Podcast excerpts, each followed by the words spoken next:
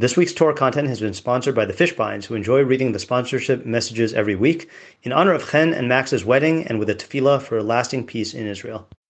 Hello, I'm Rabbi Matt Schneeweiss, and this is the audio version of the one-page article I wrote and published on my blog Kol Hasridim on July 22nd, 2022, entitled Haftarahs Parshas Pinchas, Goyish Jews. And there's a little bit of a disclaimer here, okay? The disclaimer is that I was not in the mood to write a Devar Torah article for this Friday. In fact, I wasn't in the mood to write at all. And I was going to not write at all. And then I decided, okay, you know, I'm just going to try writing about something and see how it turns out. If it turns out as something of substance, I'll, uh, I'll, I'll, I'll publish it. If not, then I won't. Um, and uh, I ended up writing this. I don't know. I would not call this a Devar Torah or even necessarily an idea, except maybe an idea in rhetoric. Um, but uh, it's more of an editorial. Uh, and it was definitely influenced by the fact that I had a conversation uh, over the course of this week with a couple of my students uh, about Jewish racism. So um, that's where that's where it's coming from. So take it for what it's worth. And uh, if you're looking for a Devar Torah, then uh, look elsewhere. Okay, here we go. I didn't encounter Jewish racism against non Jews until I moved to the East Coast. That was the first time I heard derogatory statements made about Goyim to be pronounced as not as Goyim, but Goyim, as if one is spitting out a word with a bitter taste. Sometimes this racism is expressed as generic xenophobia, other times it takes the form of specific racial stereotyping. Sometimes it's muttered in undertones, other times it's expressed unabashedly or even proudly. I am often tempted to respond to these comments by saying, Hey, buddy, my grandma is a goy, or You do know that I used to be a goy, right? On one occasion, I might or might not have responded with an anti Semitic slur against the offender. As disgusting as I find this anti Gentile bigotry to be, I do think there is a place for it when rebuking Jews. The Haftarah for Parshas Pinchas is the opening chapter of Sefer Yirmiyahu, whose prophetic career begins with the following call to action from Hashem. Uh, this is uh, I don't know which pasuk. I think it's like pasuk. Oh, pasuk five. Uh, quote: Before I formed you in the womb, I knew you. Before you left the womb, I sanctified you.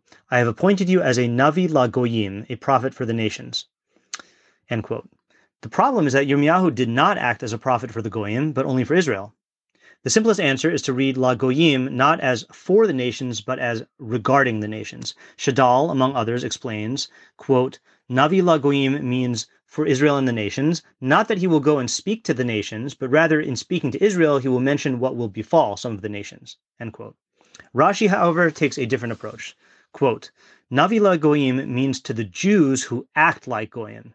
This is expounded in Sifrei uh, on the pasuk in Devarim, which says, "I a prophet from your midst, uh, dot dot dot, I will raise up for you."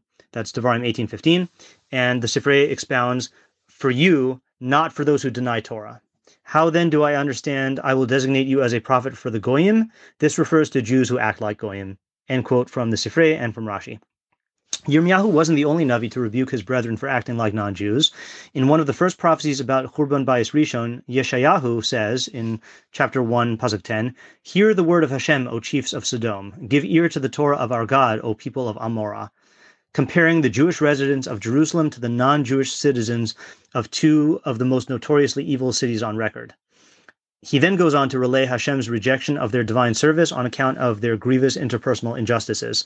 Uh, and this is a quotation from Yeshayahu chapter 1, Psukim 14 through 17. Quote, I Hashem says, I hate your Rosh Chadashim and your Moadim with my very being. They have become a bother to me. I am weary of bearing them. When you spread out your hands in prayer, I will hide my eyes from you. Even when you increase prayer, I will not listen. Your hands are filled with blood. Wash yourselves, purify yourselves, remove the evil of your deeds from before my eyes. Cease doing evil, learn to do good, seek justice, vindicate the victim, render justice to the orphan, take up the grievance of the widow. End quote. Imagine if someone tried to pull a Yeshayahu move in like this in a modern setting. A shul rav gets up in front of his frum congregation to give his Shabbos Devar Torah and says, "You're all a bunch of goyim. Hashem hates your Shabbases. Your Yom Tovim disgust him. Why do you even bother davening? He won't listen to you. You're like Hamas. You're worse than Putin's henchmen. You're no better than the Nazis." But wouldn't this approach to rebuke perpetuate the same anti-Gentile prejudices you condemn? That's what the person asked me. Yes, unfortunately it would, but it's a step in the right direction.